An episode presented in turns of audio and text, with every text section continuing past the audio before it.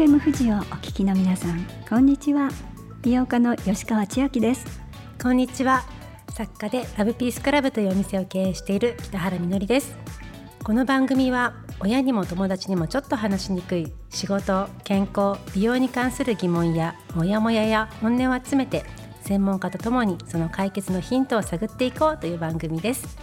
はい、はい、吉川さん最近いかがですか？私、うん、最近はちょっと忙しくしてますよですけど私ねなんかね廊下なのかママの後ろがずっと夏から痛くってで一旦運動やめてみたりしたんですけどやめてもどうにもならないんで今ね一生懸命歩いてます。毎日1万歩歩くようにねあの時計つけて一生懸命歩いてます。1万歩って大体何時間ぐらい歩きます？いや時間だと分かんないんですけどあの、ね、デパートうろうろしたりすると結構行ってるんですよ。そっか。ウォーキングじゃなくてデパートうろうろでもいいわけですね。そう。なんか楽しい中でね歩けてるんですよね。じゃあ私もこれからあの堂々とうろうろしようかなって思います。はい、はい、私はですね出版社も作ったんですけれど去年。あの自分がまあ好きな本とか必要だなって思う本を出したいなと思ってその中で今年初めて絵本を出しました、でフランスの絵本なんですけども、うん、0歳児から読めるジェンダー平等の本と同意の本なんですよ。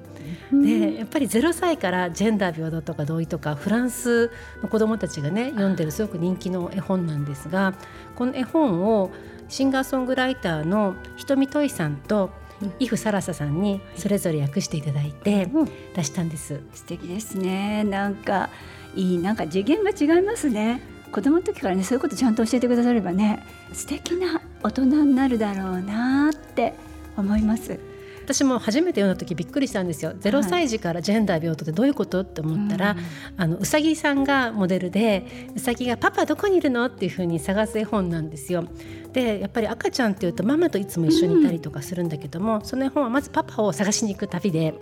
で出会う大人たちがみんなちょっと変で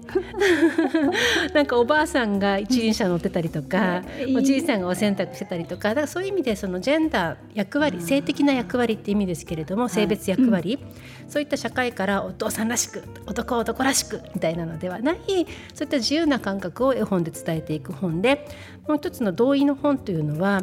可愛い猫がそばにいるんですよ。でそばにいるんだけど抱きしめたくなったりとか、うん、なんかギュッてしたくなったりチューしたくなったりするけどもじゃあ猫の気持ちってどうなるの？っていう。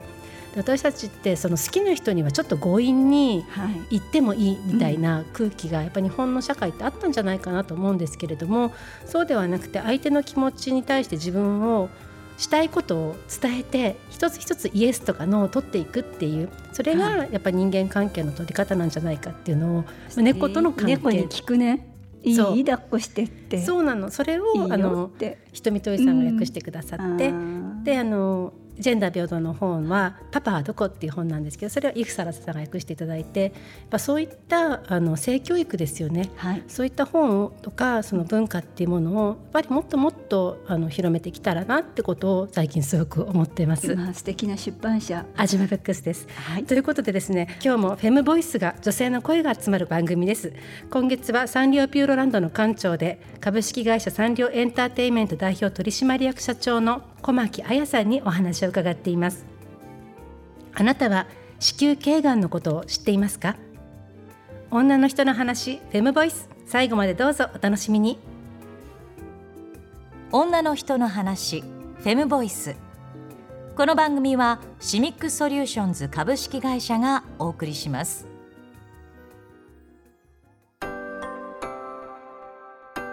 マイバディマイチョイス女の人の話。フェンボイス。この番組では明日へのヒントになる体や美容仕事にまつわるあれこれを専門家の方にお聞きします。今月はサンリオピューロランドの館長で株式会社サンリオエンターテインメント代表取締役社長の小牧彩さんにお話を伺っています。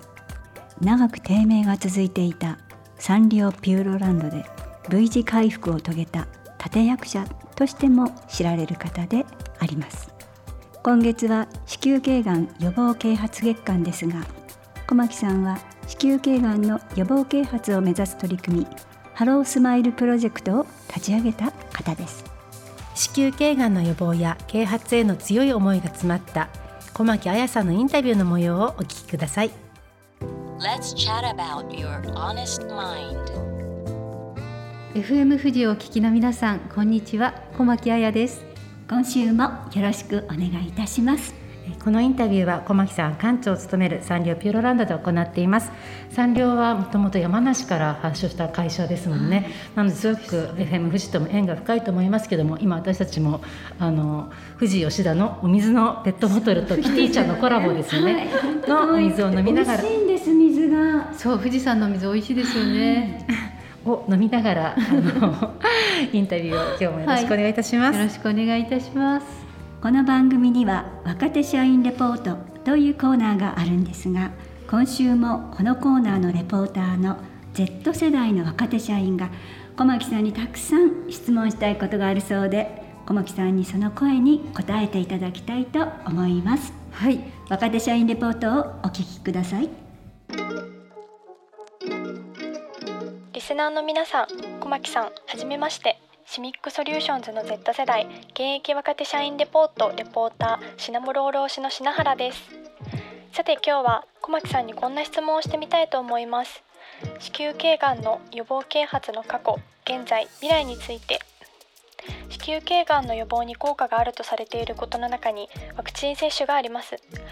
ワクチン接種が日本で開始された時、私たちはちょうど接種の対象に差し掛かる年齢でした。レポートチームの中には実際に接種したメンバーもいます。その後中止された時期もあり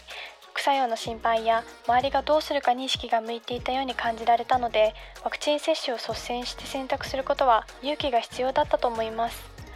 特に当事者の子どもの立場では自発的に情報収集することが難しく親の方針に従うことを余儀なくされる場合が大きいと思います。今では当時より情報を入手しやすくなりワクチンだけでなく予防や早期発見についての啓発も進んでいるのではないかと思っていますが実際はどうでしょうか？小牧さんはハロースマイルという子宮頸がんの予防啓発プロジェクトの委員長をされていますが活動を通じて気づいたことや感じたことをお聞きしたいです。また子宮頸がんの予防啓発の過去現在未来について小牧さんのご意見も伺いたいです。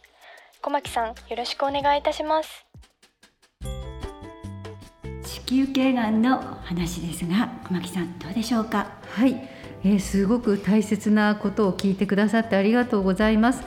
えー本当にですね、あの子宮頸がんは20代、30代、まあ、40代、えー増え続けているんですよね。えーでもあの、まあ、私は医療従事者ではないので、えー医療的なことをここで詳しく述べることは避けておいた方がいいかなと思うんですけれども2010年から、えーハロースマイルという子宮頸がんの予防啓発活動をずっとしてきてその活動を立ち上げる時にもいろいろなこうお医者様にお話を伺ったりワクチンについての情報収集をしたりえー海外の状況を、まああの研究調査したりということで、してきました。で日本はあの検診率が、2010年当時二十数パーセントと恐ろしく低くてその当時で欧米はもう 80%90% という検診率で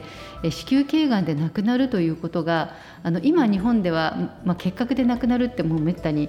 ないことですけど昔は結核で亡くなる人がいたっていうこのあの、まあ、時代の流れのように日本ではまだまだ子宮頸がんで亡くなる方が年間3000人近くいたんですよね。今でもそうなんですが欧米はもうそういうことはもう昔のことになっている。これはもうあまりにももったいないことで、えーなんとかこう子宮頸がんというものをみんな知らなかったですね。私もあの自分自身は乳がんを罹患してその後ホルモンバランスを崩したので子宮も、えー内膜症が悪化したから子宮を全摘したという経験を持っているから、まあ、女性の体の、まあ、乳房を取るとか子宮を取るということが私はね非常に精神的に割と強い方なのであこういう経験をしておくと一層その女性のことっていうのは応援したくなるなっていうふうに自分の病気は捉えているんですがでもこれから結婚とか妊娠出産キャリアどうしようっていう世代は私みたいに乳房を取ったとか子宮取ったから頑張ろうってなかなかもうやっぱりそこでくじけたりとかなんなら本当にあの結婚とか出産に希望を持てなくなったりとかするっていうのは非常に深刻なことですよね。でも知れば知るほど子宮頸がんっていう病気は予防できうるがんと言われていてなるまでにがんが進行するまでに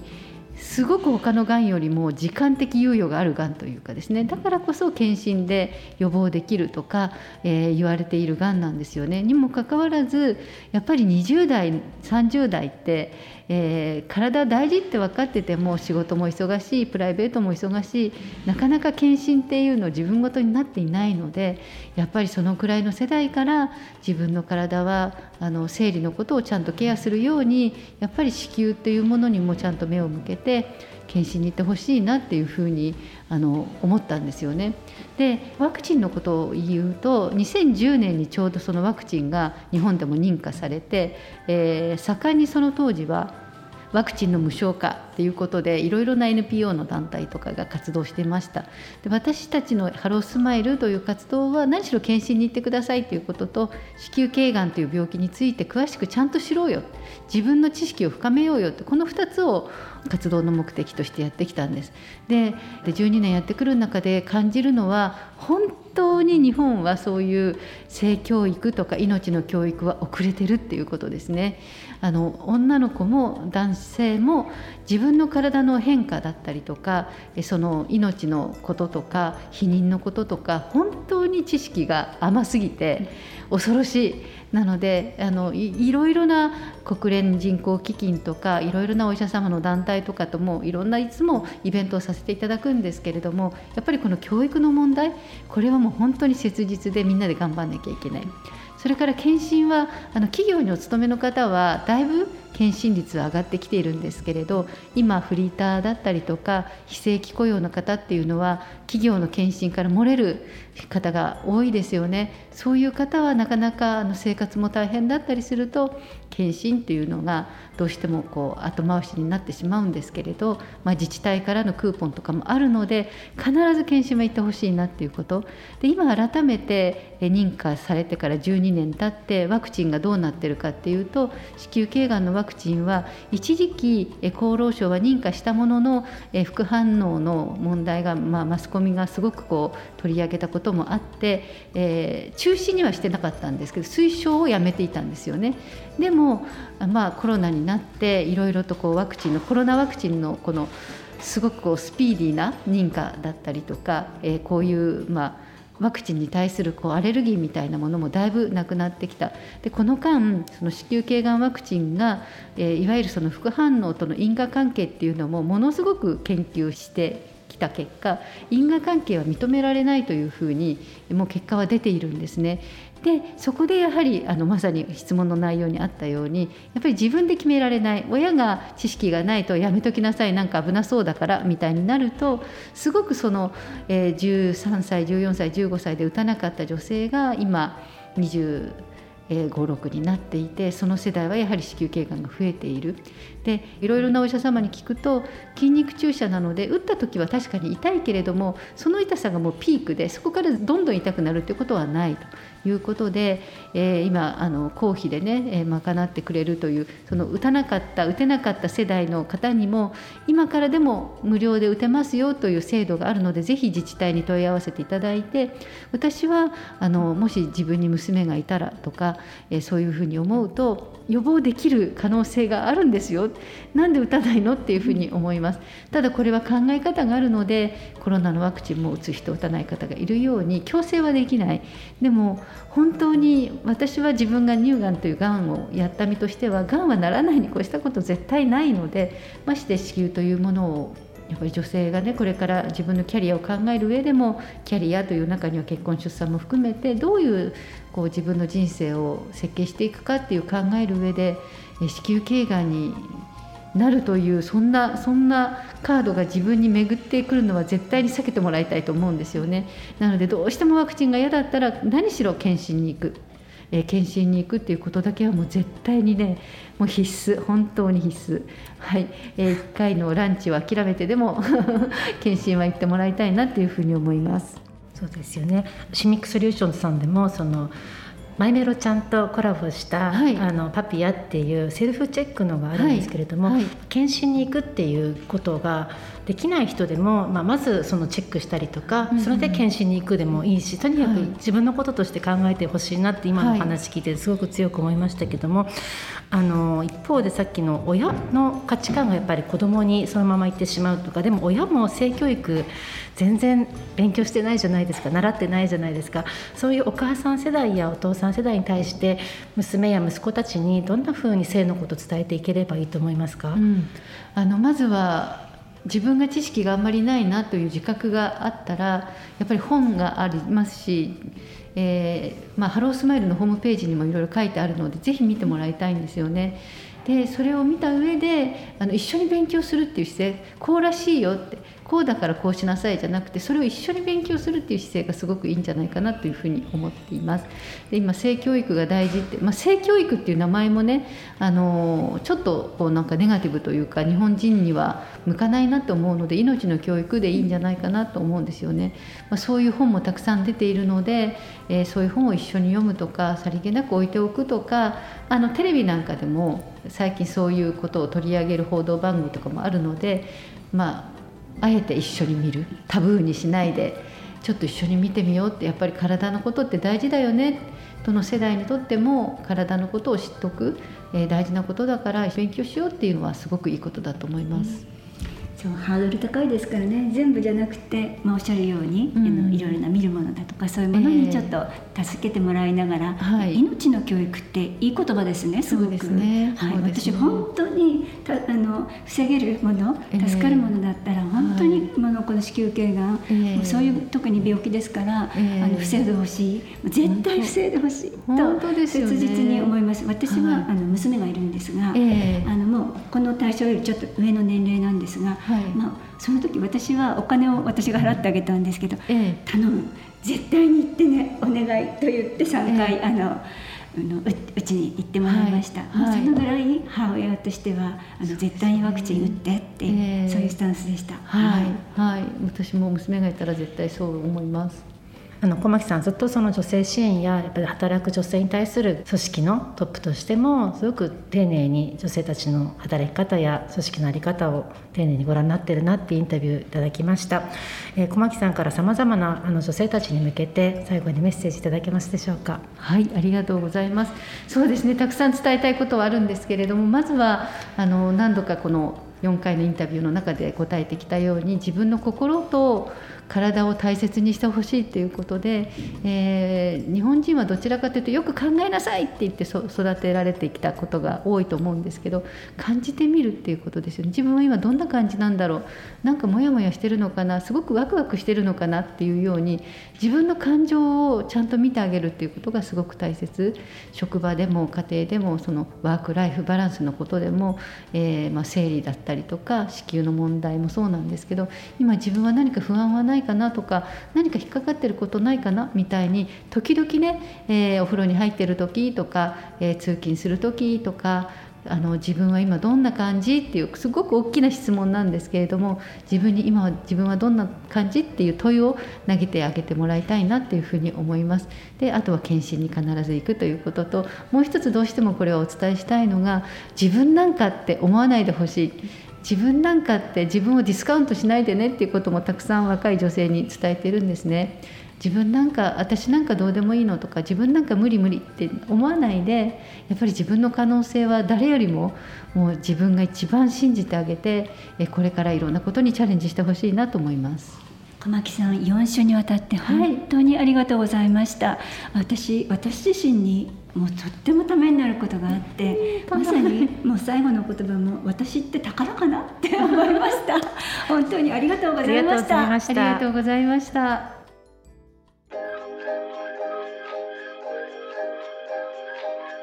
マイバディマイチョイス女の人の話。フェンボイスサンリオピューロランドの館長で株式会社サンリオエンターテインメント代表取締役社長の小牧彩さんにお話を伺いましたが小牧さんのお話いかがでしたでしょうか？性教育のことでやはりあのやっぱりすごく日本の社会が性教育に遅れていたっていうそれはすごく恐ろしいことだっていう言葉がすごく印象残りました。はい、吉川さんはどんな性教育受けてきたとか？私い。やあの、まあ、最近はねこういうことばっかりやってますけれども正直言って子どもの頃は全然あのまあ、子供はどうやって生まれるかも知らなかったし、まあ、自分の命とか体とか心とか性教育って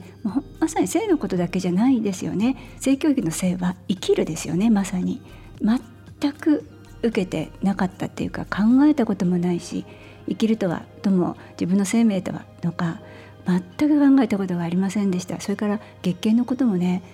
所長になってなんかお赤飯炊いてもらったようなことはあるけれども、まあ、その後ってシーンですよね。自分の体の手入れのことも月経どうしたらいいのか痛い時はどうしたらいいのかまあ、出会いはどうしたらいいのかあいろんな何にももうゼロです。ゼロでした。だから後から困ったんですね本当に。そう。みんな多分そういう状況なので、はい、ただね小牧さんもおっしゃってたようにやっぱり今いろんな本や情報があるので、はい、ちゃんと情報を持っていってでちゃんと伝えられるような大人になっていくっていうのが大事なんだなってこと思いましたね。本当ですね、あの今小牧さんもおっしゃってましたけれどもやっぱ性ってことだとすごくあのハードルが上がるというかそうですね。なんか話しちゃいけないこととか、うん、そう。でやっぱセックスの話ではだけではなくて、うんあのやっぱ人間関係の話だったりとか、はい、命の話なんだなってことも思うんですけれども今日本ですごくその梅毒が増えていて、はい、梅毒ってもう昭和というか、うん、小説の中の話だなと思ってたんですけども、そ、ね。うん、それもやっぱり今あのすごく女性でね感染してしまう方が増えていたりとかで男性はすごく全ての世代で増えてたりするんですよね。なんかそれもあの自分の体のこととか、はい、教育とか、うん、そういった知識がなかったりとか成功に対して、はい、あのど何が安全な成功なのかとか、うん、そういったことの知識がないことがこういった結果なのかなと思うと子宮頸がんも、はい、あのウイルスによるがんじゃないですか。だからやっぱ防げることとか知識っていうのはすごく重要だなってことをね感じますよね。ね。あの絶対に放置しないで、うんうん、あのまずねやっぱり私何でも話せるかかりつけ医っていうのを特に女性の場合は産婦人科のねかかりつけをもう10代から持ってほしいです。で何でも話す。そして1年に1回の検診の件はね健康の件って私は書いてるんですよ。あの何か病気があって検査するんじゃなくて健康のうちに行く。で何にもなかったら今年も良かったなっていうふうに思って帰ってくるぐらいの先生を利用するっていうかね、まあ、お互いいい関係で自分の健康と人生を守ってくださるねあのパートナーとして持っていただきたいなって思ってるんです。で今おっしゃったね本当に梅毒の話もどんどん広がっていきますからみんなであの防いでいかないといけないですし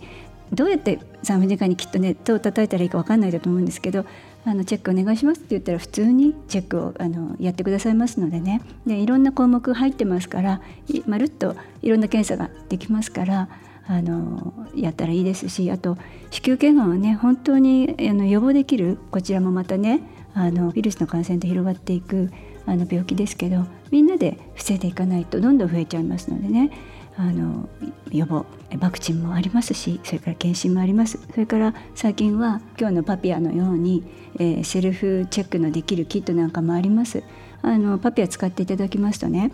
あのウイルスがいるかいないかプラスかマイナスか陰性か陽性かっていうのを簡単にチェックできますのでで陰性マイナスだったらまあすぐにワクチン打ってほ、えー、しいなと思いますしプラスだったらこれはもうすぐに産婦人科に行っていただきたいあの、まあ、どちらにしてもあの目的は違いますけど、まあ、産婦人科の先生のところにあのいらしていただいたらあのいいと思います。でちょっとね長くなっちゃってすいませんあのやっぱり子宮頸がんって例えば妊娠したって喜んで初めて産婦人科に行った時に「いや頸がんですよ」って言われると赤ちゃん諦めなくちゃならなくなったりしますリスクを伴いますからかからないのが一番いいと思いますしそれからまあお子さんね例えば育ててて小学校になって中学校になってって、まあ、楽しい日常を過ごしてたら、まあ、ゆっくり進行していくもんですから思いもかけない時にあのがんが進行して見つかったりすると非常に残念ですよね。ですからやっぱり予防していく検診を受けるえー、ことが非常に大事ですしワクチンぜひ打ってほしいなっていうふうに思ってますしそしてパピアのようなものすごい取っかかりになると思うんですよで簡単にできて精度も高いですからぜひ利用してほしいなっていうふうに思っています。はい梅毒もそうですけど子宮頸がんも成功でのウイルスで感染するあの病気ですのでぜひねそしてやっぱり女性の場合は初期は症状が出にくいと言われてますよね、うん、結構深刻になるまで気がつかないことが多いのでだからこそ検診やワクチンがとても大事だっていうことだと思います、えー、番組ページにマイメロちゃんが目印のバナーがあります。そこからパピア購入できます。5500円税込みです。ということで今月は小巻亜矢さんを専門家としてお迎えしました。そんな小巻さんが館長を務めるサンリオピューロランドではプリンセスプリンス気分になれちゃうキャラクターがおもてなしするピンククリスマス冬のスペシャルイベントピューロクリスマスがスタートしています。キラキラ輝くピンクのパーティー会場で誰もがプリンセスプリンス気分で楽しめるクリスマスイベントだそうです。え詳しくはサンリオピューロランドのホームページをチェックしてください。小牧彩さん本当にありがとうございました。ありがとうございました。マ